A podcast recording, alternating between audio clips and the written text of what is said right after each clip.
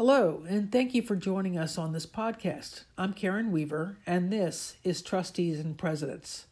Over the next period of time, our guests and I will take a deeper look into the issues that surround management and oversight of intercollegiate athletics. Now, I don't mean the role of a head coach or an athletics director.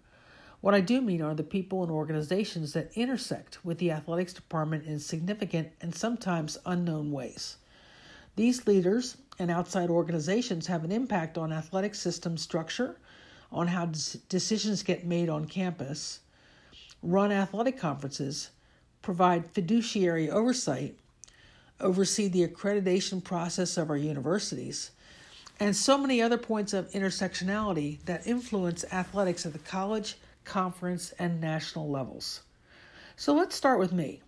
I write and teach about the intersection of higher education and college athletics. In my career, I have won an NCAA national championship, been a head coach and athletic administrator in the Big Ten for nearly 15 years, and joined the faculty eight years ago. I have also been a Division III athletics director, guiding my institution from non affiliated status to full NCAA membership status. I have a unique perspective. I became quite interested in this topic of higher ed decision making surrounding athletics when I began looking for a dissertation topic over a decade ago. After listening to very good advice to write about something that you want to continue learning about after you finish, I settled on an unusual topic how the 11 presidents of the Big Ten Conference decided to get into the cable television business, launching the Big Ten Network. About the same time, I was approached by the fledgling network to do color commentary in field hockey for various games at locations around the Midwest.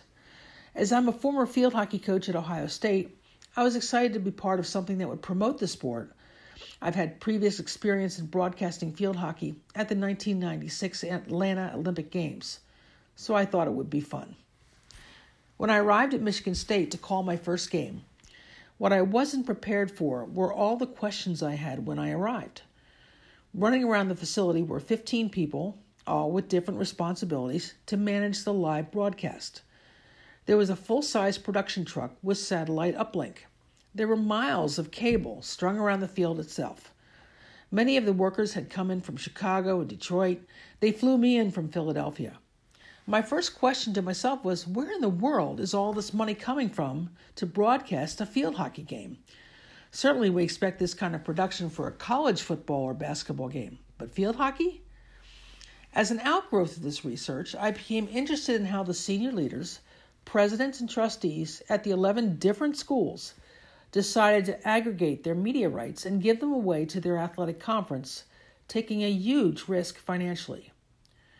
Those who study athletic finance think of this as standard operating procedure today but in 2005 and 2006, it was risky business. Those conversations have led me to further examining the many ways that boards, presidents, conference commissioners, and others intersect with the business of college sports. So, in this podcast and in articles written for Forbes.com, I'll be talking with folks from across the collegiate landscape and not just focusing on NCAA Division I. Too often, all we hear about are the issues that affect less than 2% of the athlete population in college sports. I'd like to dig a little bit deeper than that. So let's start with answering the question who are the senior leaders on campus that influence athletics besides the athletic director and the coach? We'll start with college presidents and the role they play in overseeing athletics.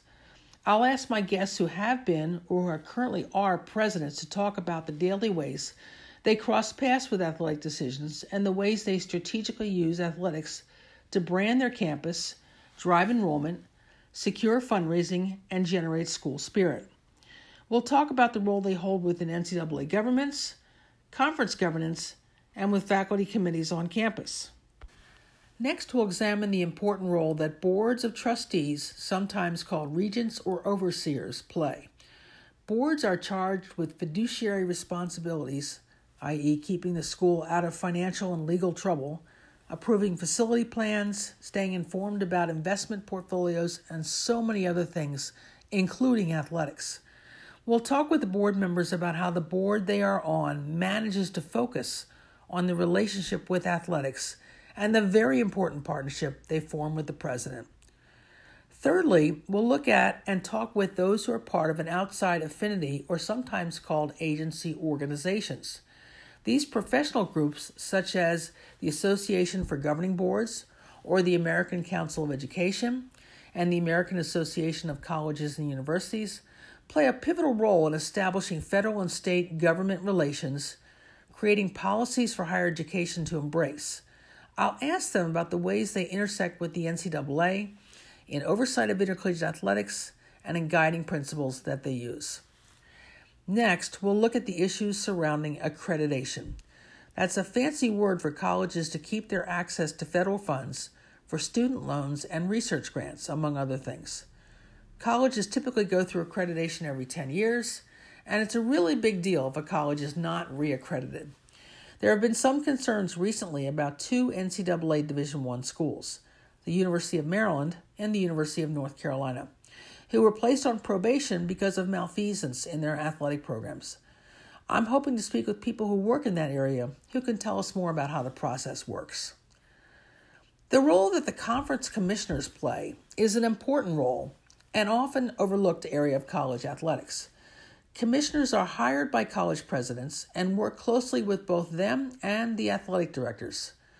They are often the most visible representative of an athletic conference. See Jim Delany, recently retired commissioner of the Big Ten Conference. We'll talk with conference commissioners about their relationships with their oversight boards, the NCAA, and how they generate revenue for their member schools. Finally, we'll talk with outside organizations who have been working to reform college athletics and have it play a more central role in the educational lives of college athletes. The Knight Commission on Intercollegiate Athletics is one such group. Formed in 1989, they have taken the role of watchdog, focusing on, on timely issues and providing guidance and best practices to the NCAA to assist with solving entrenched problems.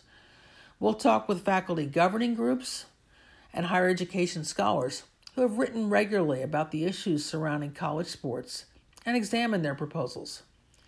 We have a lot of ground to cover in these discussions, but I think it's important for all of us who care about the college athletic enterprise to understand more fully all of the entities who have a stake and a voice in the process of how it is run. I'm really looking forward to having you join me on this journey. I hope you'll set the alerts function on your podcast player so that you can know when we have shared a new episode. And there is a way for you to ask questions for my guests and for me to try to answer in future podcasts. I'm hoping this can be a two way dialogue. Welcome to the beginning of the journey. We'll begin in January 2020.